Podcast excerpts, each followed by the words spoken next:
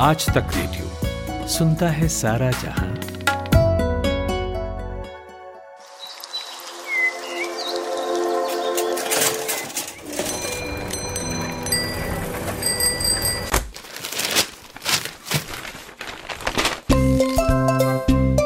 आज के अखबार। आज के अखबार। आज के अखबार में हम बात करते हैं अखबारों की सुर्खियों की। हमारे सहयोगी नितिन ठाकुर ने आज सुबह के अखबार पढ़े। मैंने उनसे बात की और पूछा कि आज के अखबारों में खास क्या है। शुक्रिया कुलदीप। देश के सभी बड़े अखबारों में वैसे तो लॉकडाउन की खबर को ही प्रमुखता से जगह दी गई है मगर इसे अनलॉकिंग की प्रक्रिया कहा जा रहा है। कहा जा रहा है कि अनलॉकिंग वन है। आपने आज का दिन बुलेटिन में इसे विस्तार से कवर कर ही लिया है तो डिटेल्स में तो नहीं जाऊँगा। मगर इसके अलावा कई खबरें हैं जिन्होंने अखबारों के पहले पन्ने पर जगह पाई है। इनमें एक खबर है, जासूसी के आरोप में पाकिस्तान उच्चायोग के दो अफसरों को देश से निकाल दिया गया है। फिर है, लद्दाख में भारत चीन की बढ़ती तनातनी। नेपाल के नए मानचित्र को नेपाली संसद में संविधान संशोधन के लिए पेश कर दिया गया है। इसके अलावा अमेरिकी राष्ट्रपति डोनाल्ड ट्रंप के उस बयान का भी ज़िक्र है, जिसमें उन्होंने जी सेवन में भारत को शामिल किए जाने की बात कही है। कई और देशों को भी शामिल करने की उन्होंने मांग की है।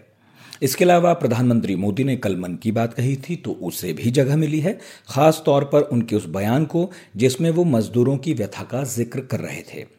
इसके अलावा दिल्ली के मुख्यमंत्री अरविंद केजरीवाल ने केंद्र से पाँच हज़ार करोड़ रुपयों की मांग की है ताकि वो रुके हुए वेतन जारी कर सकें। तो ये तमाम खबरें हैं जिन्हें अखबारों ने पहले पन्ने पर जगह दी है। कुलदीप, आप कुछ तस्वीरों का ज़िक्र कर रहे थे। नितिन, दो तस्वीरों का ज़िक्र करना चाहता हूँ। अलग अलग अखबारों में ये तस्वीरें हैं। दोनों ही तस्वीरें मौसम से जुड़ी हुई हैं। पहली हिंदुस्तान हिंदी अखबार में एक पूरे इंद्रधनुष की तस्वीर है। साफ़ नीला आसमान शहर की इमारतें थोड़ी सी हरियाली और हमारे आसमान में एक दुर्लभ इंद्रधनुष। कल दिल्ली एनसीआर में कई जगहों पर बारिश हुई। बारिश के बाद इंद्रधनुष देखने को मिला और बहुत लोगों ने इसकी तस्वीरें कल सोशल मीडिया पर भी डाली। तो आज कुछ अखबारों में ये तस्वीरें पहले पन्ने पर भी हैं। एक और तस्वीर है एशियन एज में। नई दिल्ली की इमारतें हैं और सड़क की तस्वीर है। लेकिन ये इंद्रधनुष से थोड़ा पहले की तस्वीर है। घने काले बादल आसमान में छाए हुए हैं। और नीचे पूरा शहर है, लिखा है rain lashes parts of Delhi mercury dips यानी दिल्ली के कुछ हिस्सों में कल बारिश हुई और जिसके बाद तापमान गिर गया। वाह, इन तस्वीरों के बाद खबरों पर आते हैं कुलदीप। अब देखिए लॉकडाउन का विस्तार कहें या फिर अनलॉक करने का पहला चरण, आज अखबारों की पहली खबर यही बनी हुई है। लबोलबाब यही है कि आज से आने जाने के लिए जो पासिस की ज़रूरत थी, अब वो नहीं रहेगी। केंद्र ने राज्यों को स्थानीय परिस्थिति के हिसाब से अगले तीस दिनों के लिए स्टैंडर्ड ऑपरेटिंग प्रोसीजर जारी कर दिए हैं। हिंदुस्तान अखबार बता रहा है कि ढील के बावजूद नोएडा और गाजियाबाद की सीमाएँ नहीं खुलेंगी। हालाँकि गुरुग्राम और फरीदाबाद से दिल्ली में आवाजाही जारी रहेगी। यूपी ने अपने जिलाधिकारियों पर फैसला छोड़ दिया है। उधर महाराष्ट्र, तमिलनाडु और पूर्वोत्तर के राज्यों में अंतर्राष्ट्रीय आवाजाही पर पाबंदी लगी रहने वाली है। जी, और एक खबर का ज़िक्र मैं करना चाहता हूँ, जनसत्ता अखबार से। नितिन, कुछ वीडियोस दरअसल सोशल मीडिया पर चल रहे थे, जिसमें भारत और चीन के सैनिकों के बीच लद्दाख की सीमा पर हिंसक टकराव की खबरें आई थीं, बल्कि कुछ वीडियोस में तो एक कदम आगे बढ़कर ये दावे किए गए थे कि भारतीय सैनिक जख्मी हैं। उन वीडियोस में जो चीनी सैनिक दिख रहे थे, उनके चेहरों पर मास्क थे। इसके हवाले से ये कहा जा रहा था कि ये वीडियोस ताज़ा हैं, लेकिन भारतीय सेना ने कल इन वीडियोस को खारिज कर दिया। और ये कहा कि दोनों तरफ़ के सैनिकों के बीच टकराव का कोई वीडियो प्रामाणिक नहीं है और पूर्वी लद्दाख में दोनों पक्षों के बीच कोई हिंसा नहीं हो रही है। कल गृहमंत्री अमित शाह ने भी ये कहा कि मौजूदा सीमा विवाद को लेकर चीन के साथ कूटनीतिक और सैन्य स्तर पर बातचीत चल रही है और उन्हें उम्मीद है कि उस मुद्दे को सुलझा लिया जाएगा। लेकिन इसी अखबार में खबर है, जिसको इन्होंने पहले पन्ने की लीड खबर की तरह छापा है हेडलाइन है, भारत एवं चीन ने भेजे तोप युद्धक विमान। तो एक तरफ़ ये बात दोनों ओर से आई है कि हम बातचीत की मेज़ पर जाना चाहते हैं। हम कूटनीतिक माध्यमों से इस मसले को सुलझाने की कोशिश कर रहे हैं, पर दोनों ओर से सेना का जमावड़ा इस सीमा पर हो रहा है। जनसत्ता अखबार की खबर के मुताबिक पूर्वी लद्दाख के विवादित क्षेत्र के पास भारत ने अपने सैन्य अड्डों पर भारी उपकरण तोप और युद्धक विमानों समेत हथियार प्रणालियाँ पहुंचाना शुरू कर दिया है। सेना में अपने सूत्रों के हवाले से अखबार ने यह खबर छापी है। कुलदीप, कल प्रधानमंत्री मोदी ने मन की बात में देश को संबोधित किया था। बातें तो उन्होंने कई कही थी, लेकिन उनमें दो ऐसी बातें हैं जिन्हें अखबारों ने अपनी हेडलाइन बनाया है। एक तो ये कि देश अब खुल गया है तो ज़्यादा सतर्क रहें, और दूसरी ये कि लॉकडाउन की सबसे बड़ी मार गरीबों और मजदूरों पर पड़ी है। यकीनन ये बात हम सभी जानते हैं कि सबसे ज़्यादा मार अगर कोरोना की मरीजों के अलावा किसी पर पड़ी तो वो मजदूर थे, वो ऐसे लोग थे जो गरीब थे, जो रोज़ रोटी कमाने के लिए घर से निकलते थे, लेकिन कारोबार बंद होने की वजह से उन्हें बहुत सारी परेशानियों का सामना करना पड़ा। लगे हाथ एक खबर और बता दूँ कुलदीप, जो अखबारों में तो नहीं है, क्योंकि देर रात ये खबर आई थी। मुंबई में रहने वाले बॉलीवुड के मशहूर संगीतकार वाजिद खान, जो साजिद वाजिद की जोड़ी में से एक थे, उनका निधन हो गया। उनतालीस साल उनकी उम्र थी। मौत की वजह आधिकारिक तौर पर अभी तक कुछ नहीं बताई गई, लेकिन कुछ जगह पर, कुछ वेबसाइट्स पर मैंने देखा तो पाया कि कहा जा रहा है कि शायद वो कोरोना से पीड़ित थे। उन्नीस सौ अट्ठानवे वो साल था कुलदीप, जब इन दोनों भाइयों ने सलमान खान की फ़िल्म प्यार किया तो डरना क्या में संगीत दिया था। सोनू निगम की एक मशहूर एल्बम आपको शायद याद होगी, दीवाना, उसमें भी इन्होंने संगीत दिया था। हेलो ब्रदर फ़िल्म, उसके भी कई गाने थे। क्या यही प्यार है? गुनाह, चोरी चोरी, द किलर, शादी करके फंस गया यार, जाने होगा क्या? तो एक लंबी फहरिस्त है ऐसी फ़िल्मों की जिसमें साजिद वाजिद ने अपना संगीत दिया था। कुलदीप, आपके पास और क्या खबरें हैं? जी, और एक काम की खबर और है, हिंदुस्तान हिंदी अखबार में खबर है लिखा है कि आज से 200 ट्रेनें चलेंगी, चार महीने पहले ही टिकट बुकिंग हो सकती है। तो भारतीय रेलवे की आज से जो सेवा शुरू हो रही है, उसमें 200 विशेष ट्रेनें होंगी और करीब एक लाख पैंतालीस हज़ार लोग ट्रेनों में यात्रा करेंगे। इनमें जन शताब्दी एक्सप्रेस, दुरंतो एक्सप्रेस हम सफ़र एक्सप्रेस और वो नियमित ट्रेनें भी इसमें शामिल हैं, जो लॉकडाउन के पहले चलती थीं। पर अब ये ट्रेनें अनारक्षित कोचों के बगैर विशेष श्रेणी में चलेंगी इन रेलगाड़ियों में सफ़र के लिए 120 दिन तक आप एडवांस में टिकट बुक करा सकेंगे। लेकिन इस बात का खास ख्याल रखना होगा कि जो दिशा निर्देश गृह मंत्रालय ने जारी किए हैं, यात्रियों को उनका पूरी तरह पालन करना होगा। ट्रेन चलने के 90 मिनट पहले स्टेशन पहुँचना होगा। वहाँ पर सभी यात्रियों की स्वास्थ्य जाँच अनिवार्य है, वो की जाएगी। जनरल जनरल डिब्बा यानी अनारक्षित डिब्बा नहीं होगा, उसके लिए भी आपको सीट रिज़र्व कराकर ही सफ़र करना होगा। अभी तक के उपलब्ध आंकड़ों के मुताबिक एक जून से लेकर तीस जून तक ज़्यादातर ट्रेनों की सभी श्रेणियों के टिकट बिक चुके हैं।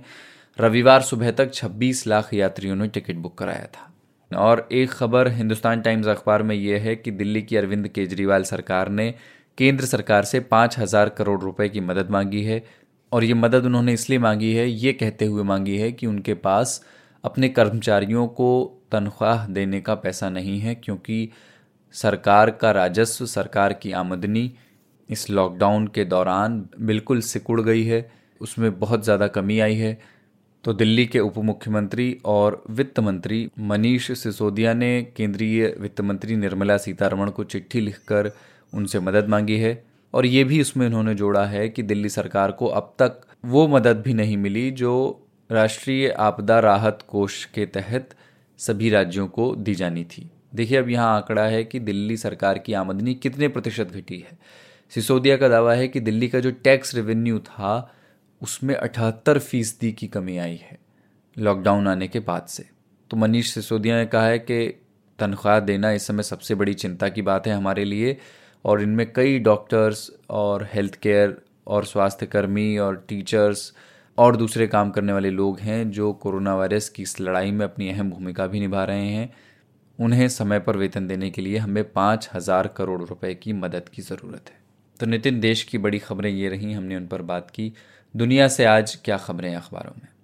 कुलदीप, अगर विदेश की खबरों की बात करें तो सबसे बड़ी खबर अमेरिका के मिनियापोलिस शहर से है, जहाँ पर एक एफ्रो अमेरिकन की मौत हो गई थी। हमने वो वीडियो देखा ही होगा, बड़ा डिस्टर्बिंग था, जिसमें एक अश्वेत व्यक्ति है, उसके गले पर एक पुलिस वाले ने अपना घुटना रखा हुआ है। तो लोगों में काफ़ी आक्रोश था और Minneapolis, Los Angeles, Chicago, Atlanta में दस हज़ार के करीब लोग सड़कों पर उतर आए। वहाँ पर कोरोना भी बहुत तेज़ी से फैला हुआ है, लेकिन इसके बावजूद लोग सड़क पर उतरे, विरोध प्रदर्शन किया, जो बाद में हिंसक हो गया। कुछ पत्रकार भी थे जो इन विरोध प्रदर्शनों को कवर करने के लिए सड़क पर उतरे थे। उनके घायल होने की भी खबर है।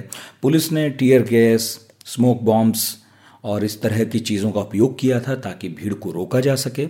तो उस धक्का मुक्की में कई लोग घायल भी हुए और तीन पत्रकार प्रदर्शनकारियों द्वारा की गई हिंसा में घायल हो गए हैं, ऐसा पुलिस ने बताया है। इसके अलावा पड़ोसी पाकिस्तान से भी एक खबर है, जहाँ पर विज्ञान और तकनीक मंत्री फवाद चौधरी ने इस बात पर चिंता ज़ाहिर की है कि विदेशी ड्रामे, विदेशी सीरियल्स पाकिस्तान में आ रहे हैं, टेलीकास्ट हो रहे हैं, और इसका एक दुष्प्रभाव ये पड़ रहा है कि पाकिस्तानी आवाम, पाकिस्तानी समाज जो है, वो अपनी संस्कृति भूलता जा रहा है। ये बात वो खास तौर पर अर्तुगल करके एक टीवी सीरियल है, उसके बारे में कह रहे थे। पाकिस्तान में खासा पॉपुलर है और मूलतः ये तुर्किश ड्रामा है। मैं ये बता दूँ कुलदीप कि फवाद पहले ऐसे व्यक्ति नहीं हैं जो इस ड्रामे को लेकर इस विवाद में कूद पड़े हैं, बल्कि इससे पहले भी कई लोग अपनी राय व्यक्त करते रहे हैं। बहुत सारे लोग खफा हैं इस सीरियल से और वहीं बहुत सारे लोगों ने कहा है कि पाकिस्तान की इंडस्ट्री को इस सीरियल से प्रेरणा लेनी चाहिए और ऐसे ही कंटेंट को बनाना चाहिए ताकि लोग उसकी तरफ़ खींचें। जी, और एक खबर का ज़िक्र मैं करना चाहता हूँ, नितिन। नेपाल से ये खबर आई है और एशियन एज अखबार ने इसको छापा है। लिखा है कि Nepal moves bill over new map to affect ties with India यानी नेपाल ने अपनी संसद में उस नए नक्शे के लिए संविधान संशोधन का प्रस्ताव पेश किया है, जिससे भारत की नाराज़गी है तो इससे भारत और नेपाल के संबंधों पर भी असर हो सकता है। इस नक्शे के संबंध में संविधान संशोधन प्रस्ताव नेपाल की संसद में पिछले हफ़्ते ही किया जाना था, जो कि किसी वजह से नहीं हुआ, उसको टाल दिया गया। और बहुत लोगों ने इसे इस तरह भी पेश किया कि ये भारत की कूटनीतिक कामयाबी है। बाद में सामने आया कि वो घरेलू कारणों से हुआ और अब नेपाल सरकार ने कल यानी रविवार को उस नक्शे के संबंध में संविधान संशोधन प्रस्ताव नेपाली संसद में पेश कर दिया है। इस नए नक्शे में है क्या? तीन खास इलाके हैं, लिपुलेख, कालापानी और लिम्पिया धारा जिनको नेपाल ने अपना हिस्सा बताया है, जबकि भारत इन तीनों हिस्सों पर अपना दावा मानता है। और आखिर में कुलदीप, एक तस्वीर का ज़िक्र। डेली मेल अखबार में एक तस्वीर आई है, यहाँ क्वीन एलिजाबेथ द्वितीय, जो चौरानवे साल की हैं। अपने आधिकारिक निवास विंडसर कैसल में एक घोड़े पर सवार हैं। ये सभी को मालूम है कि लॉकडाउन जारी है और काफ़ी महीनों बाद क्वीन की तस्वीर सामने आई है जो बता रही है कि अब कहीं ना कहीं हालात सामान्य होने की तरफ़ हैं। तो आज के अखबार में इतना ही। आपको हमारा ये सेगमेंट कैसा लगता है हमें लिखकर बताइए रेडियो एट आज तक डॉट कॉम पर। नितिन ठाकुर बहुत शुक्रिया आपका। आपने सुबह उठकर हमारे लिए अखबार पढ़े। बहुत बहुत शुक्रिया कुलदीप। ये पॉडकास्ट आपने आज तक रेडियो पर सुना। हमारी वेबसाइट पर आइए, यहाँ पर आपको तरह तरह के पॉडकास्ट सुनने को मिलेंगे। और हाँ खबरों और विश्लेषण के लिए दो प्रोग्राम ज़रूर सुनिए। सुबह सात बजे, आज का दिन, और शाम साढ़े सात बजे, दिन भर। पता वही Aaj Tak dot in slash radio आप गूगल भी कर सकते हैं। टाइप कीजिए, आज तक पॉडकास्ट या आज तक रेडियो आज तक रेडियो सुनता है सारा जहाँ।